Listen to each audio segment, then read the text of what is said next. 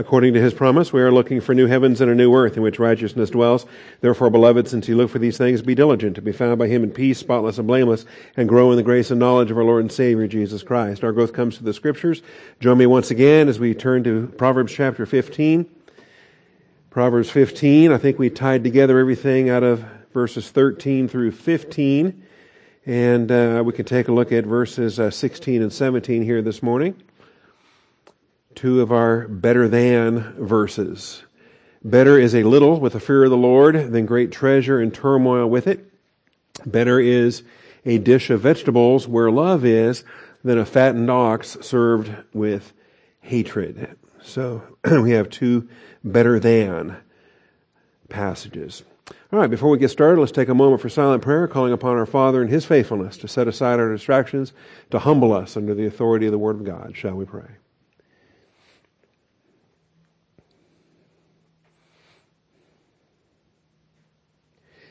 Dear Father, we thank you for this day. We thank you for the blessing that we have to assemble together. We call upon your faithfulness, Father, to bless our study, to set aside our distractions, Father, to hedge us about and protect us.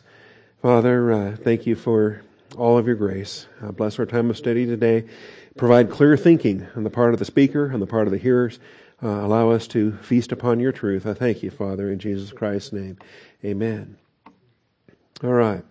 And so, yes, last week and the week before, I think we uh, we tackled 12 uh, through 15, and uh, these verses go back and forth because really 12 and 14 center on a concept, and then 13 and 15 center on a concept. And so, uh, as we deal with that, uh, verse 12 says, "A scoffer does not love one who reproves him; he will not go to the wise." And uh, that's in poetic parallel with verse 14. The mind of the intelligent seeks knowledge, but the mouth of fools feeds on folly. And so we we uh, we have to stop and ask ourselves, uh, why are we eating this? why do we like this? Uh, and why do we not go to the tough teacher? Why do we not go to the one that speaks the truth?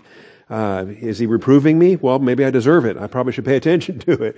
Uh, this is obviously something that I need and uh, I don't need all this other foolishness. In fact, the time is so short, why would I waste my time with that kind of foolishness? And so we ask the question and we put it on the screen um, who do we go to and why? You know, why do we pick and choose the teachers that we pick and choose? Do we want to have our ears tickled? And that's the uh, the admonition there in, in 2 Timothy 4, verses 3 and 4, that in times of apostasy, this is what people will collect to themselves. They will gather to themselves teachers according to their own desires, wanting to have their ears tickled. So who do we want to hear? Who do we not want to hear? Who do we avoid? And uh, like in 1 Kings 22, when when uh, Ahab says, "Well, yeah, I do have a Yahweh prophet in town, but I hate him. I don't want to go to him. I don't want to hear anything he has to say." And because uh, he always prophesies evil against me. I said, well, yeah, you're a wicked king. You're married to Jezebel. You got these 400 prophets of Baal, and, and uh, no wonder the Yahweh prophet has hostile things to say against you. And, uh, and things there. So anyway, it becomes a gut check for us when we stop and ask ourselves, uh, why do I not want to hear what, what that guy's saying? Then in uh, verses 13 and 15, we have uh, heart conditions. And if you have a heart condition, you got to ask yourself, why do I have a heart condition? Uh, but this is the spiritual heart. This is the the core of your being, that dividing asunder of soul and spirit to the very core of who you are. That's your heart. As a man thinketh in his heart, so he is. And, and your heart condition, if it's healthy, then there's going to be benefits. If it's not healthy, there's going to be consequences. See, heart conditions are, are going to impact physical and spiritual well-being. And so uh, when you look at it in verses 13, 15, and 30, I think it becomes undeniable. A joyful heart makes a cheerful face, but when the heart is sad, the spirit is broken. So there is a physical uh, impact with a cheerful face. There's a spiritual impact with a broken spirit. And uh, to the core of your being, it will have impact in both the outer man and the inner man. The outer man perishes day by day, but the inner, or the outer man perishes, but the inner man is renewed day by day. We get that as the, as the reality here for our being. We have a duality of our human existence. Yes, we have the physical, but we also have the spiritual. The heart can impact both. As we see there, the cheerful face is the body, the broken spirit is the spirit. Then verse 15, all the days of the afflicted are bad, but a cheerful heart has a continual feast. And so having a bad day does not determine where our heart condition is. It doesn't, you know, just because we're having a bad day doesn't mean we have to dwell on that badness and poison everything else. We can dwell on the Lord instead of dwelling on the bad day. It says, uh, you know, rejoice always. And so rejoice, don't rejoice in the circumstances, rejoice in the Lord. Uh, the, it doesn't change the bad day. The bad day is still a bad day. You know, you still have a flat tire, you still crashed your car, you still, you know, whatever else happened. Uh, crummy things happen. We get that. Crummy things happen to believers. Crummy things happen to unbelievers. And uh, but don't let the crummy things impact the heart attitude to uh, destroy the heart condition. You can still have this cheerful disposition, this cheerful heart uh, can can feast. As far as the cheerful heart is concerned, today is a feast day, and uh, as far as that goes. So, anyway, that was the material we covered, which brings us now to verses 16 and 17. Uh, verses 16 and 17 are the second and third out of the 19 better than proverbial contrasts in the book of Proverbs. And so we can take the time to look at these. We've had one already. The first one came up back in chapter 12. So flip back a couple pages to Proverbs chapter 12.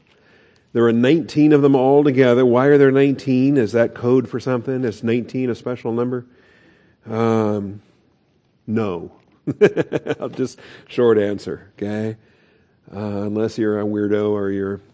There is some. Uh, the Muslims get crazy about the number 19 for different reasons. And Louis Farrakhan gets crazy about the number 19 for different reasons, but he is a total nut job, so don't pay attention to anything he has to say, all right?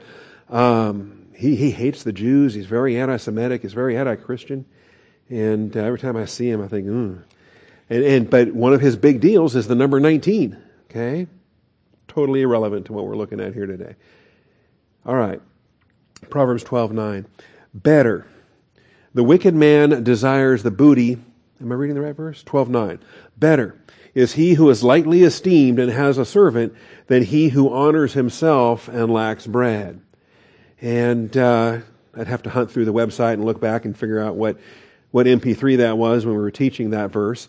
But back in the in the chapter 12 section there, you can find it.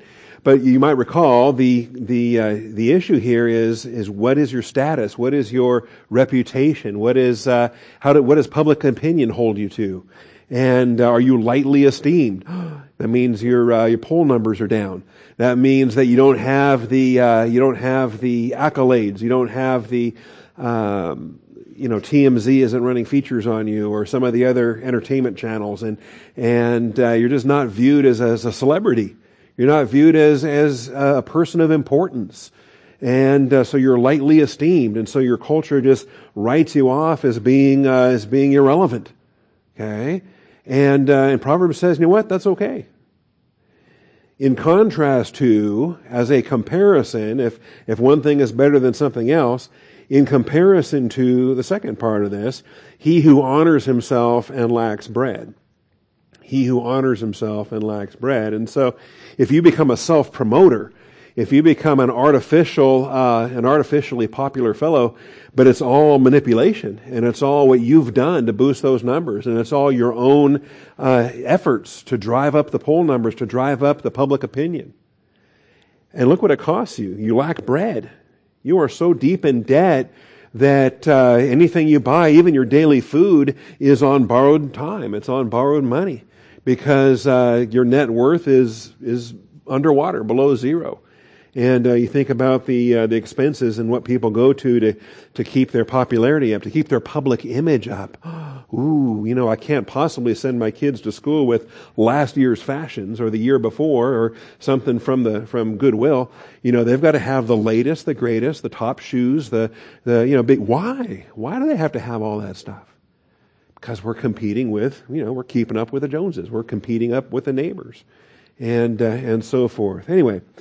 Better is he who is lightly esteemed and has a slave or a servant. You know, that, the idea there, okay? Of course, in the ancient world, slavery was normal and part of what they were doing with. By the way, that was considered in the Roman era, under the Roman Empire, if you didn't have even one slave, that was the mark of poverty. That was the boundary between uh, whether you were allowed to vote or not, whether your citizenship counted Okay, now they wouldn't strip you of your citizenship, but uh, if you could, if you didn't have even a single slave, then you were considered a, destitute. You were considered a vagabond, and and uh, that you know still a Roman citizen, but your vote was not going to be cast in the uh, in the uh, next election. Anyway, the um, different things there. All right, so that was Proverbs twelve nine. Clearly, you want to um, you want to uh, not be in debt as it relates to that. Then what we have today is in Proverbs 15. We'll detail those here momentarily.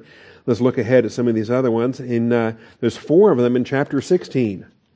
So we had just one already. We have two here, and then we're really going to get in the thick of it in chapter 16.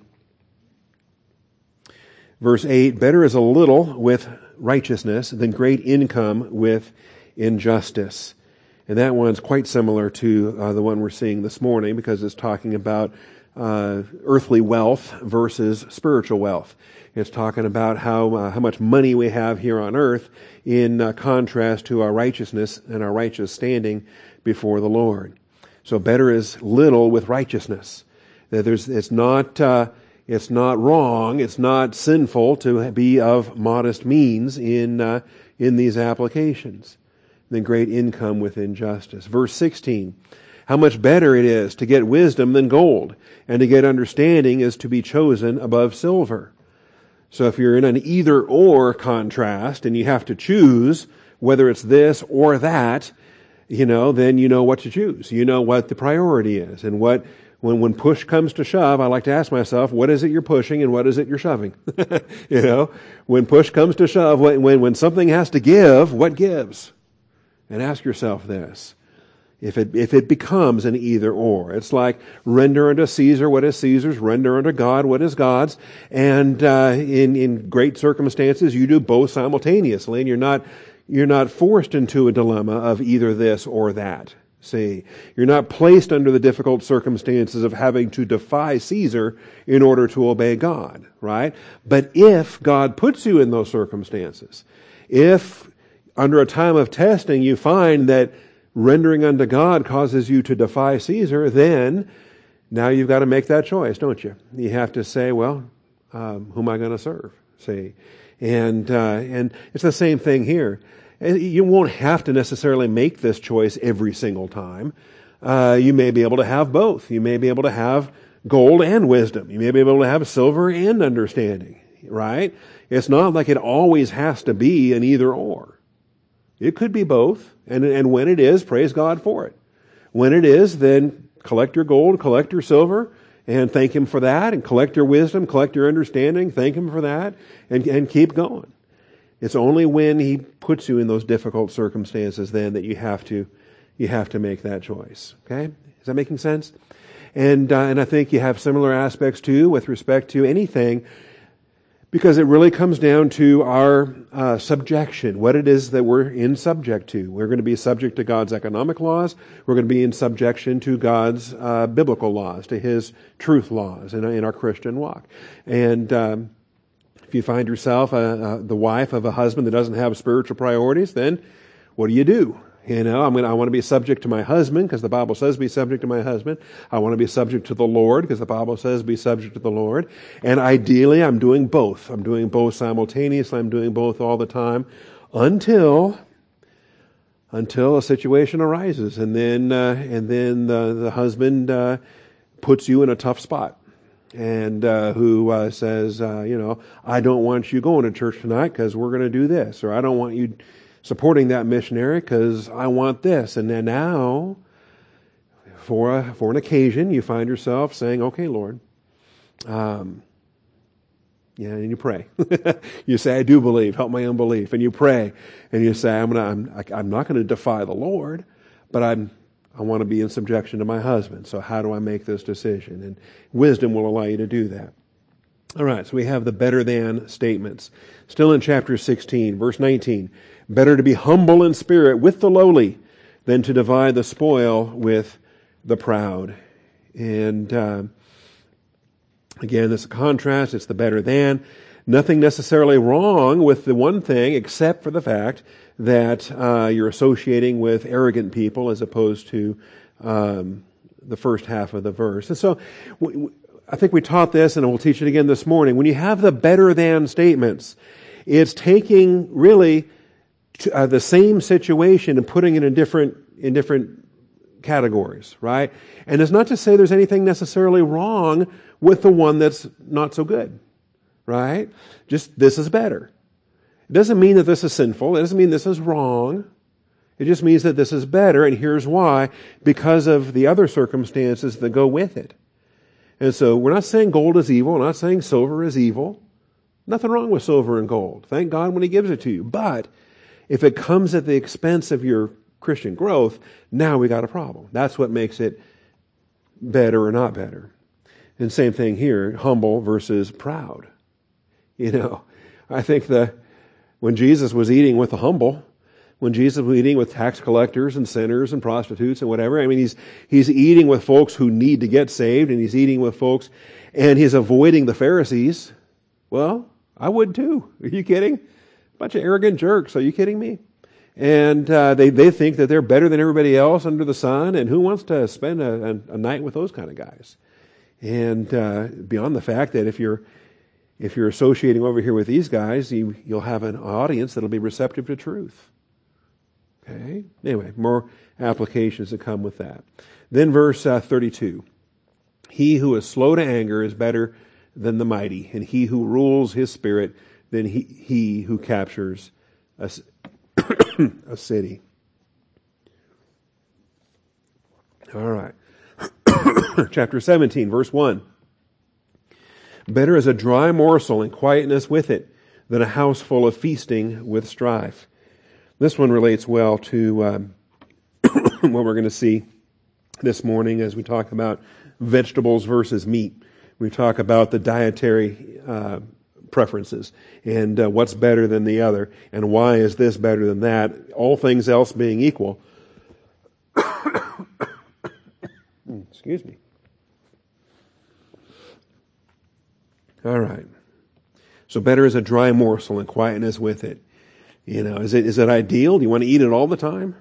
you know, do you want to eat uh, C-rats seven days a week or, or uh, MREs or, uh, you know, all the freeze dried stuff that the military served? And, and uh, I, I know, you know. We'll talk about that here in a moment. Uh, verse 12 of chapter 17.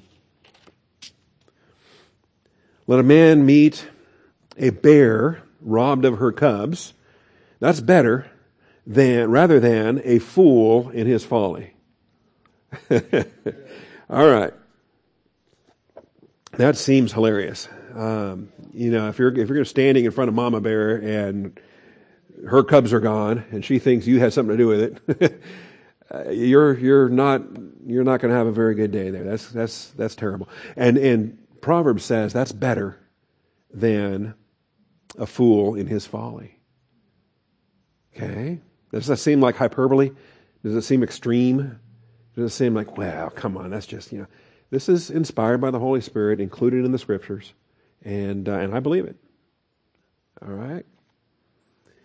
Chapter uh, 19, in verse 1. I remember one time in Germany, we were uh, we had missed the bus from the missile site down to base, and we didn't want to wait for the next one. So we decided, hey, we'll just walk. You know, and it's, it, it was know, about three miles, and, but it was all downhill, so it wasn't too bad.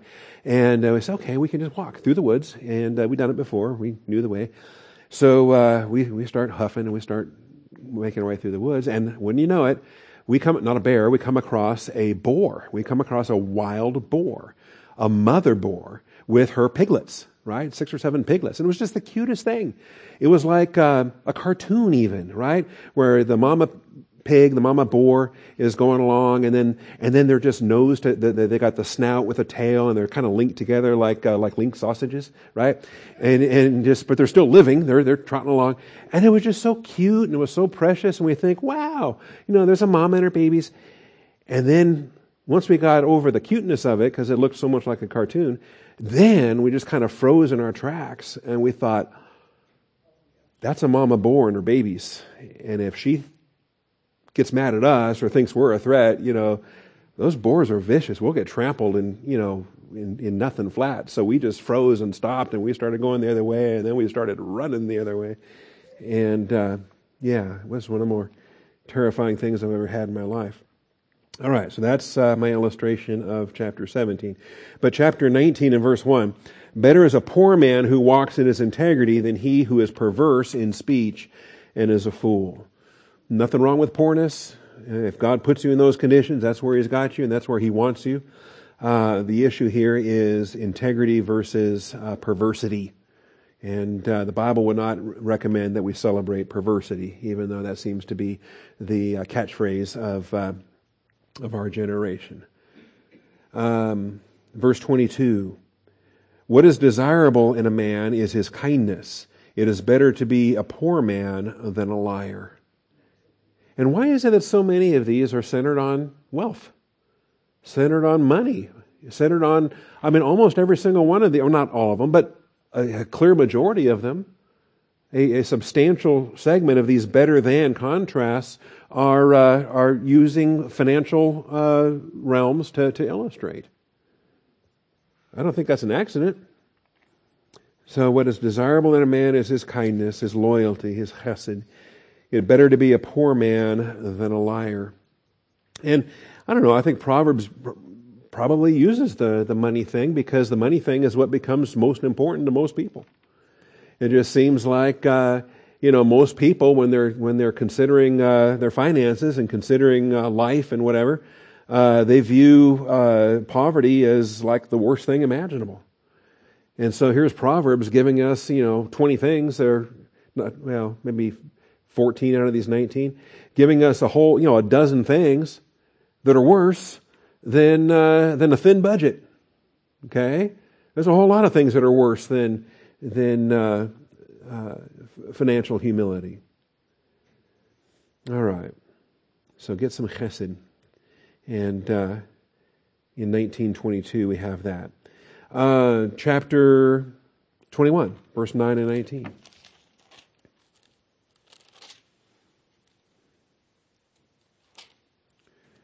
It is better to live in a corner of a roof. Why are the ladies laughing? I haven't even read the second part of the verse yet. Than in a house shared with a contentious woman. Okay? Now you can laugh. All right. You knew where this was going, right? You know, how big is the house? You know, yeah, not big enough. Yeah, even 3,000 square feet, 5,000 square feet, 20,000 square feet. Just take the corner of the roof, find a little you know, man cave. Just kind of wall something off and, and hide there, if you will. Um, anyway, it's, it's, the, the, the, contentious woman is a problem in the house, and uh, obviously. So, wisdom deals with that. Verse 19 Better to live in a desert land.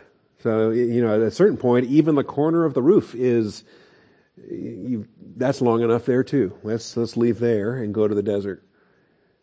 Then with a contentious and vexing woman. Chapter 22 and verse 1 A good name is to be more desired than great wealth. Favor is better than silver and gold. Favor is better than silver and gold. Chapter 25 and verse 7. These are in the additions that Hezekiah added 300 years later, 200 years later after Solomon these proverbs make canonical status. It is better than uh, that it be said to you, Come up here, than for you to be placed lower in the presence of the prince, whom your eyes have seen. And Jesus spoke on this, right? If you take a seat of honor and then the, the host of the dinner party says, uh, Excuse me, uh, uh I, I want to put somebody here that I'm honoring, and you can go sit over there at the kitty table and be, be count your blessings. I don't just throw you out of here altogether. 25 7, 25 24. It is better to live in the corner of a roof than the house shared with a contentious woman. That's a repeat. Hezekiah liked it so much he added it to uh, where Solomon had already put it. Chapter 27, verse 5. Better is open rebuke than love that is concealed. There you go. That's going to be a good one to deal with. Open rebuke is preferable to concealed love. And uh, we're almost done with these. Verse 10.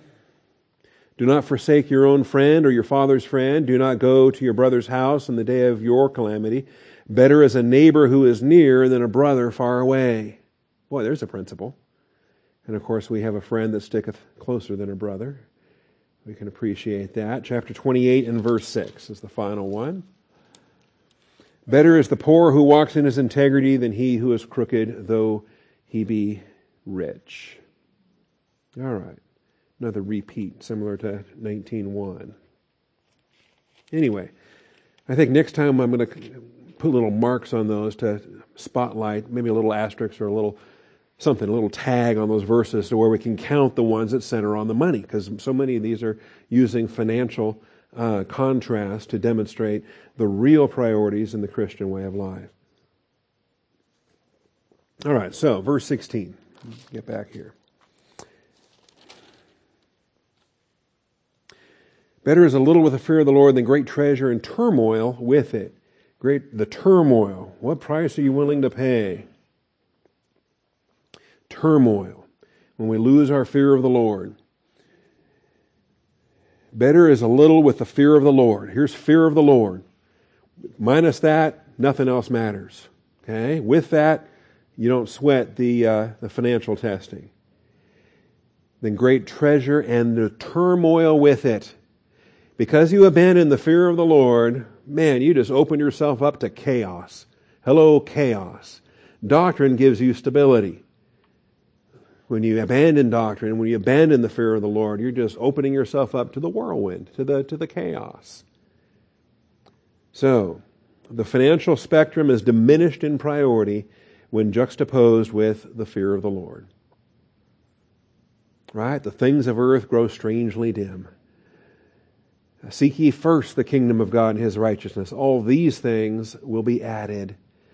The these things there is what you will eat, what you will drink, the money, uh, all this other stuff. God knows you need those things.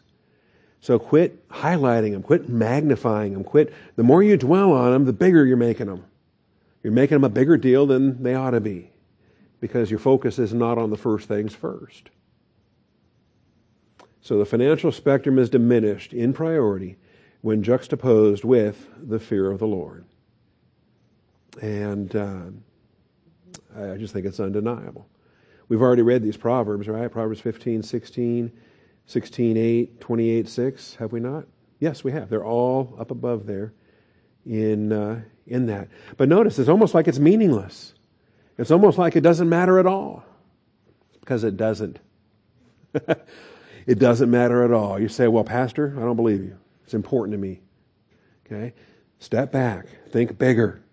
Stop thinking just in the now, in the moment, in the now, in the right now. And I get it. There's bills and you don't see how to pay them. I get it. And in the now, it's a big deal because you're staring at it and making it bigger and bigger the more you're staring at it. I get that. In the now, in the moment. But Scripture is not addressing the in the now, in the moment. Scripture is addressing Alpha to Omega, the totality on an eternal scale, momentary light affliction is not worthy to be compared with the eternal weight of glory. and so uh, we take anything, anything here in time, anything here that's transient, anything here that we've, you know, we're talking about making a, a mountain out of a molehill. Quit it, okay? Put that mountain back down into the molehill, make it even smaller than a molehill. And that's the, uh, the thing there. I think Psalm 37 goes so marvelously with, uh, with this. And then, of course, Matthew 6. I didn't put that on the screen, but it's, it's uh, appropriate. Psalm 37.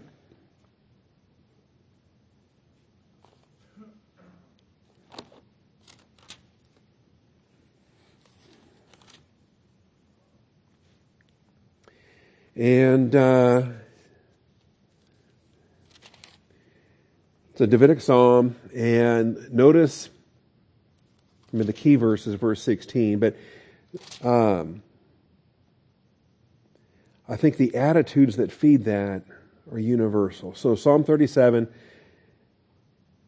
uh, do not fret because of evildoers. Do not be envious toward wrongdoers. And maybe the worst thing in the world for your Christian walk is when you're looking at other people and you wish you had what they had. Okay? And those aren't the kind of people you should be looking at anyway. Evildoers, wrongdoers, are you kidding me? And you're fretting? And, and, and so, I mean, does it bother you that you're, you're walking the straight and narrow and you're living the Christian walk and you're doing good things and you're, and then you're looking at this, this heathen and uh, how you know why is he not in hell yet? Why is he not dead yet? Why is uh, and why does he have all this, all these these millions of dollars? Why does that bother you? Scripture says, quit quit worrying about it. Don't be envious, for they will wither quickly like the grass and fade like the green herb. So in the moment, in the here and now, it seems like they got everything, but but think about it like the grass that, that fades. Trust in the Lord and do good. Dwell in the land and cultivate faithfulness. Chesed. Cultivate, I think it's chesed there too. Faithfulness. So trust in the Lord and do good. Quit worrying about that. Get your eyes off of that. Just keep your eyes on the Lord. Walk by faith. And uh, cultivate faithfulness. Delight yourself in the Lord. He will give you the desires of your heart. If you're desiring the wrong thing, He's not going to give you those things. But delight in the Lord. As He transforms your heart, you'll see the desires that He provides. Commit your way to the Lord. Trust also in Him, and He will do it. He will bring forth your righteousness as the, as the light, and your judgment as, as the noonday. Well, when's He going to do that? I'm tired of waiting. well, the judgment seat of Christ. For all eternity. You want it here and now? Why, why do you want it here and now? You want to front load that?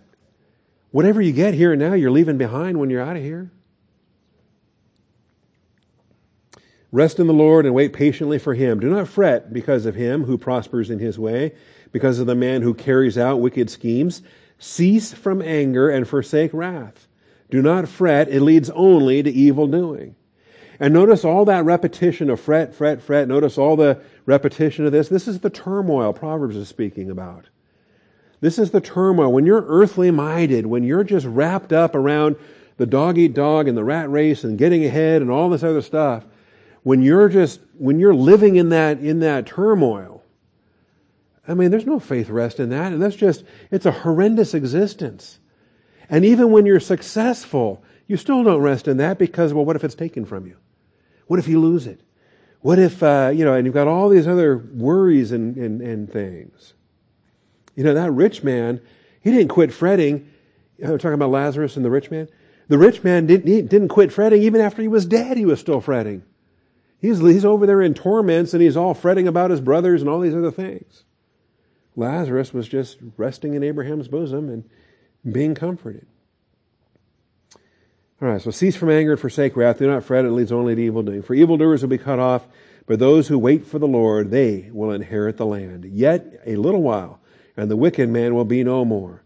And you will look carefully for this place, and he will not be there. But the humble will inherit the land and will delight themselves in abundant prosperity. I think Jesus had this whole psalm in his mind when he spoke the Beatitudes of Matthew chapter 5. The wicked plots against the righteous and gnashes at him with his teeth. Okay? And, uh, you know, you're all worked up over what he's doing. Guess what? He's worked up over what you're doing. I don't know why you're bothering him, but uh, he doesn't like what you're doing. The Lord laughs at him, for he sees his day is coming. The wicked have drawn the sword and bent their bow to cast down the afflicted and the needy, to slay those who are upright in conduct. Boy, they hate you. They hate what you're doing. And you either got to line up with them or they're going to they're to tear you down. Their sword will enter their own heart, their bows will be broken. See, God's got you. He knows what you're doing. So, Better is the little of the righteous than the abundance of many wicked. That's the better than.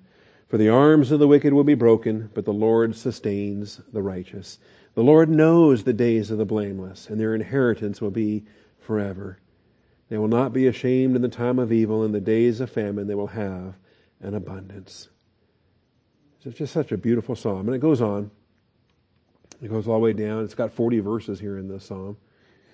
but you see that that better than proverb comes right there in the midst of it. Everything that leads up to it, everything that follows it, it's all it's the centerpiece of this uh, of this entire psalm.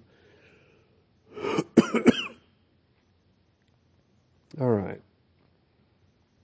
Do I read the whole thing for you? We have time. The um, where did I stop? Verse 18, 19. All right. But the wicked will perish the enemies of the Lord will be like the glory of the pastures. They vanish like smoke, they vanish away. The wicked borrows and does not pay back, but the righteous is gracious and gives. you know, well, how many times, Lord, I got to forgive my brother? Seven times? And Jesus said, oh, 70 times seven. Keep forgiving, keep lending, keep being gracious, keep demonstrating the grace of God. For those blessed by him will inherit the land, and those cursed by him will be cut off.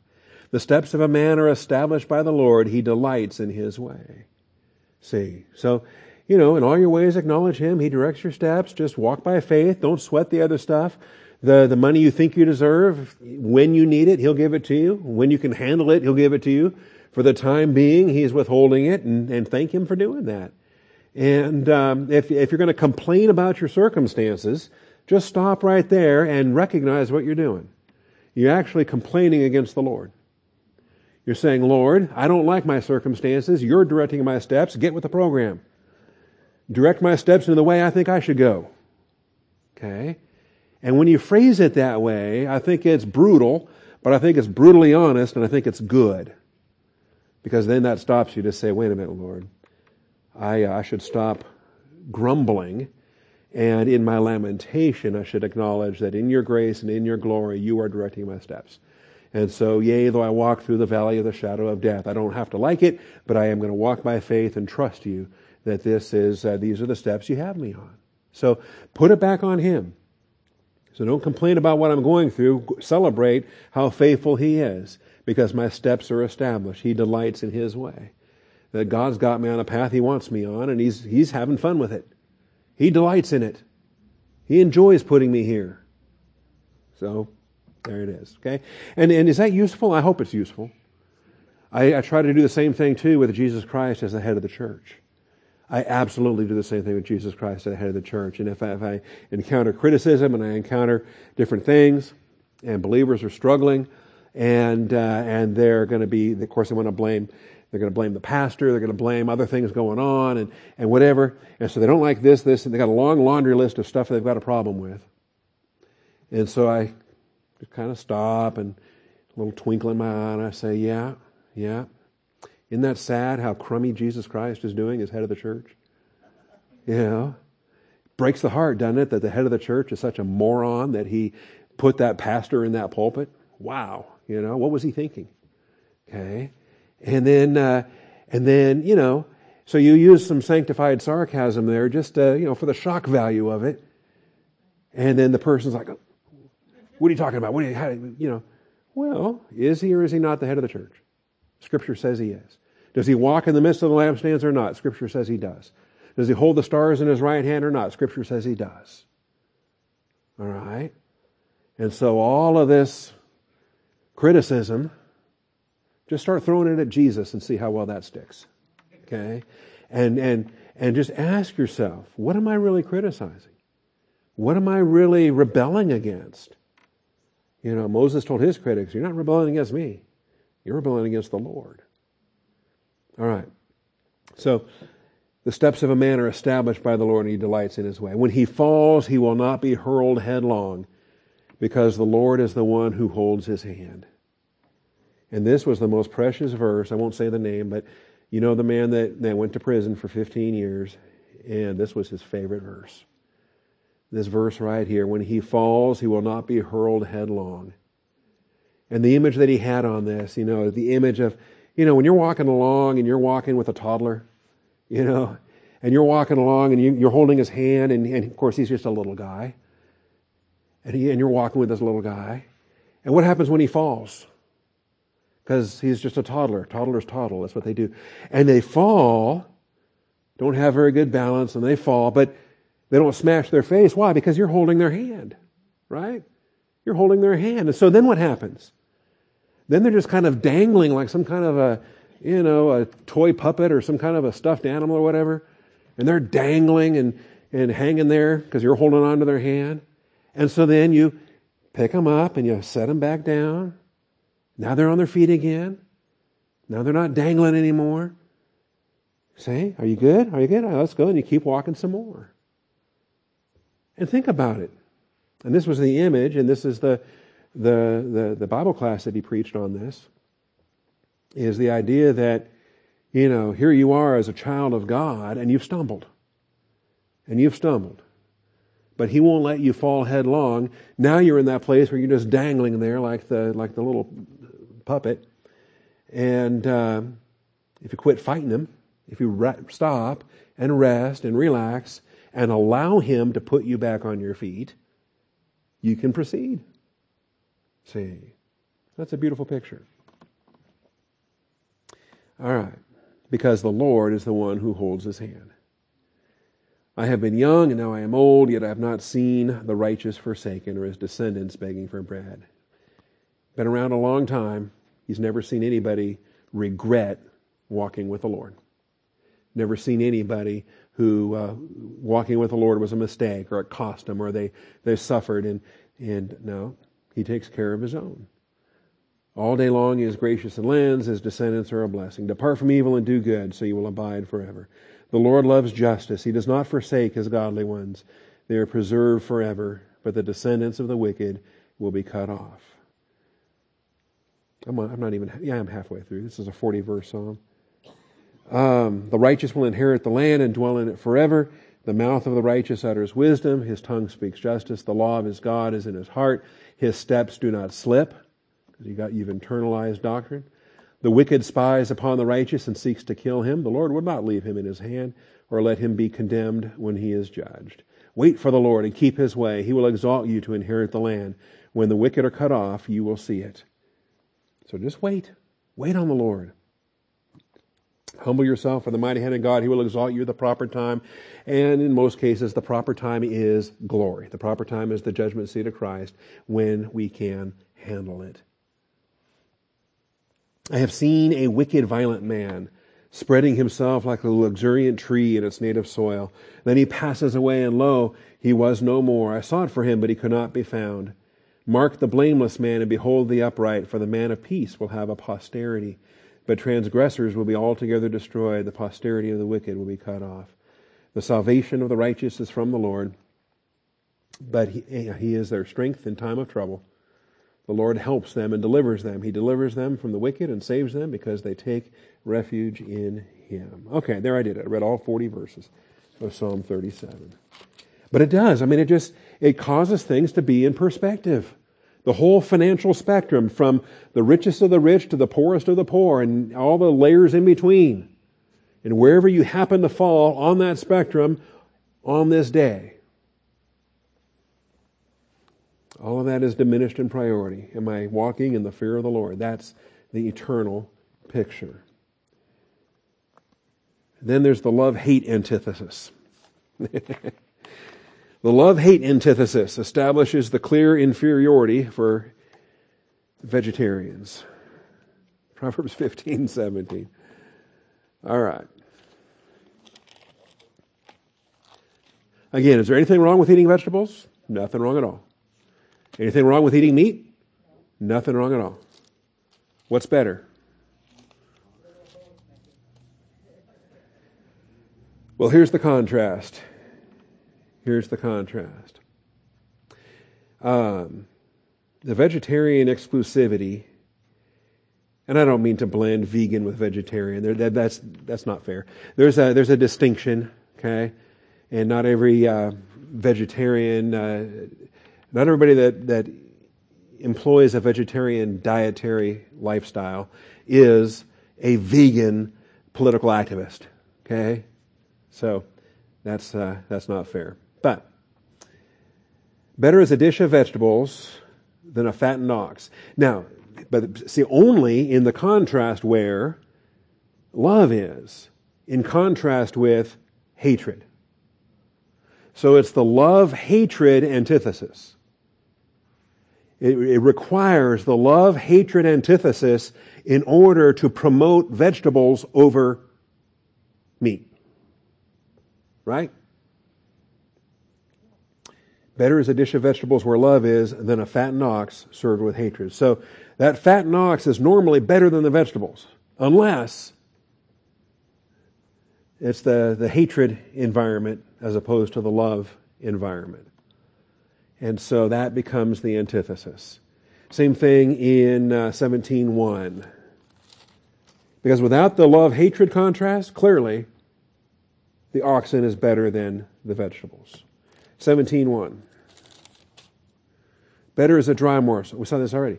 Better is a dry morsel and quietness with it. So if you're just eating the beef jerky, if you're just eating the dry morsel, if you're eating the travel rations of, of something that's, uh, uh, well, that's better. As long as you're in the quietness and tranquility of the fear of the Lord, than a house full of feasting where you've got wet, dry, meat, all kinds of delicacies, you've got wine, then uh, a house full of feasting with strife. So clearly, quietness is better than strife, and feasting is better than the dry rations in normal circumstances, unless it comes in the uh, at the expense of the strife. Daniel, this was the whole point of Daniel when the, the, boys were captured and taken to Babylon. And uh, they put themselves on this vegetarian diet because of the idolatry connected to the Babylonian feasting and the Babylonian meat products. Daniel 1. And um, so these boys get captured. They're part of the hostages that's supposed to keep uh, King Jehoiakim in line. And uh, Daniel, Hananiah, Mishael, Azariah and then they, they're given pagan names. The commander of the officials assign new names to, to them because they're going to be broken. If you take children out of their parents' house and you take them to a government educational structure, you can damage their Christian heritage by, by impressing upon them a pagan worldview. Right? I mean, don't we see this? And so he gives them names of Belteshazzar. That's a name that's uh, giving glory to Bel, the, the uh, Babylonian god, to Hananiah calling him Shadrach, to Mishael calling him Azariah Abednego. Uh, so we have pagan names. All of these are, are, names connected to false gods, connected to the Babylonian pantheon. And uh, they have to be referred to with those names.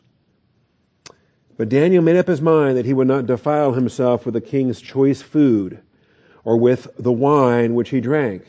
And so here is a, here is a, a, a, a diet that is superior to the alternative. This is the, this is the choice. This is the best. There's no table in Babylon better than this table. This is, uh, this is a dining hall. It's like if you have a choice to eat at an army mess hall or an air force mess hall. 99 times out of 100, no, 100 times out of 100, go to the air force. They're going to have the better food. All right? Uh, if you're going to have a chance to eat at the king's table, you have, you have access to come into Nebuchadnezzar's dining room. Are you kidding me? Hello? Yes. It's the best stuff there. But it's defiling. And Daniel and his friends had the spiritual capacity to recognize that. And so, rather than defile themselves, they don't want to go into that dining hall. They don't want to go eat that food. God granted Daniel favor and compassion in the sight of the commander of the officials. But now the commander's got a problem. He says, I want to help you. You found favor in my eyes, and I want to help you. But I've got a problem. I'm afraid of my lord the king, who has appointed your food and your drink. For why should he see your faces looking more haggard than the youths who are your own age? Then you would make me forfeit my head to the king. With this diet, you're going to be malnourished. With this diet, you're not going to be as, as well fed. The, uh, you know, you're not going to get your freshman 15 that uh, the other college kids are getting when they uh, put on those, you know what I'm talking about? You put on those pounds in the, uh, yeah. But Daniel said to the overseer, whom the commander of the officials had appointed over Daniel, Hananiah, Mishael, and Azariah, he says, You're wrong. He says, You're absolutely wrong. There's nothing wrong with being vegan. I'm going to be just as, as uh, nutritious as you. It's actually a misreading of the text. This is a miracle. God is going to bless these boys despite their diet. Test your servants for 10 days and let us be given some vegetables to eat and water to drink. Then let our appearance be observed in your presence and the appearance of the youths who are eating the king's choice food and deal with your servants according to what you see. Now, is this a universal rule for veganism, for vegetarianism? That if all the other students had likewise eaten vegetables only, would they have been just as plump and fat? Would they have been, or would they have lost weight? Would they, what would their circumstances have been? The point being is that God has His hand on these boys and He's teaching them, He's blessing them, He's giving them, He's imparting within them divine wisdom and knowledge. He Himself is sustaining them. This is like lion's den miracle. All right. At the end of 10 days, their appearance seemed better. They were fatter than all the youths who had been eating the king's choice food. And I've yet to have a vegetarian explain to me how the, the just under the natural laws of nutrition and, and whatever, how this is not miraculous. Tell me how this is not miraculous. Anyway, so the overseer continued to withhold their choice food and the wine they were to drink kept giving them vegetables. And as for these four youths, God gave them knowledge and intelligence in every branch of literature and wisdom. God even, uh, Daniel even understood all kinds of visions and dreams. And at the end of the days, uh, when they graduated, they get presented before Nebuchadnezzar. The king talked with them, and out of them all, not one was found like Daniel, Hananiah, Mishael, and Azariah. They entered the king's personal service. As to every matter of wisdom and understanding about which the king consulted them, he found them ten times better than all the magicians and conjurers who were in all his realm. Not only were they top of their class, they were top of the nation. Top of the nation. You understand the difference there? It's like, I mean, it's one thing to be top of your class. But then, you know, how many college graduates get out of school and then get into the, the workplace and then they find that they have to, they have more to learn. If they're humble, they recognize they don't know everything. If they're arrogant, they think they do know everything. And then they get on the job and they start interacting with their fellow engineers, their fellow programmers, their fellow whatever. And, and in some cases, now they're working side by side. They're on a team and they've got a team leader who's been doing this for 30 years. He's been doing this for decades. But, uh, you know, the snot-nosed college graduate gets there and he thinks, hey, uh, you know, you're doing it all wrong. And here's, uh, here's, you know, you old timer, you fuddy-duddy, you're just out of touch. Here's the latest, right? Now, it's curious to me. He is ten times better than all the magicians and conjurers who are in all realm than his experienced veteran servants. And that's an even greater miracle than, than uh, just among the peers, you know. It's like the, uh, the, um, the kid that wins the school Scrabble championship, and then he goes and he competes against the adults in the adult Scrabble championship. And uh, as soon as our class is over, I'm watching the clock because at, at, noon, the uh, the, the, national, the national tournament is going to be over. And as of last night, position one and position two were both kids. They were 12 and, and 14 years old. They were just kids, including a girl from Houston named Cherish, who I've played before. She's a sweet, sweet girl from Nigeria, even. But she lives in, in Houston now. She's 12 years old, and she was in second place as of last night. So I'm going to go and, and pull up the website and see because uh, it's a 31 game tournament. 28 games were finished as of last night. You do seven a day for four days. And then Wednesday morning is the final three games. And so these kids are uh, playing each other for, uh, for the prize money. All right. That's exciting. So, um, anyway, love hate antithesis establishing the clear inferiority. So, in all of these better than, better than, two things are being contrasted, and there, and there actually four things. There's, there's two pairings that are being contrasted. And don't get lost in just one pairing by itself. Because the, the pairing by itself and saying, well, this is better than that, it's only better than that under, because of the second pairing, right? Because of the second set of circumstances or the second reality that all other things being equal, these other two may not be ordered in that way. Okay? If that makes sense. So don't, don't lose focus when it says, uh, you know, better is little than great treasure. It's not under every circumstances that being a, a, you know, an impoverished vagabond is better than being Bill Gates. Okay? Is he still the richest guy or did he get passed? He got passed. Amazon, Bezos is now, you know, okay. Well, who cares? It's, uh, the principle is still true. You know, would you rather be Bill Gates or Jeff Bezos or Michael Dell or whoever or Donald Trump, you know, or would you rather be this, this, this uh, impoverished vagabond? Well, without the, with that, with any other circumstances in view, you know, until you put these other circumstances in view, oh, wait a minute, fear of the Lord? Okay, well, that's a price I'm not willing to pay. I'm not willing to throw away fear of the Lord. Okay, that's the that's the setting. Same thing with uh, meat and vegetables. All things being equal, vegetables don't beat meat until you put the love uh, hatred contrast in there. Then, oh, wait a minute. All right, now, okay, now the vegetables are better. And that's how that comes up. All right, well, next week we'll move on and uh, we'll get to the hot tempered man. Actually, we covered that already.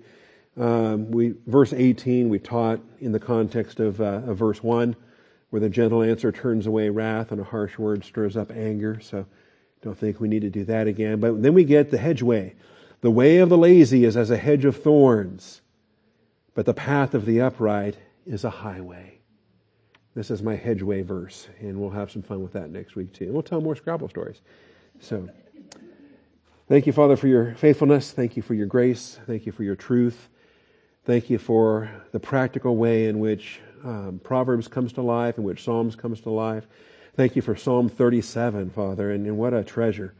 And uh, thank you for allowing us the time to. Uh, to, to read 40 verses and spend some uh, some enjoyable time in that chapter. Father, it's so powerful.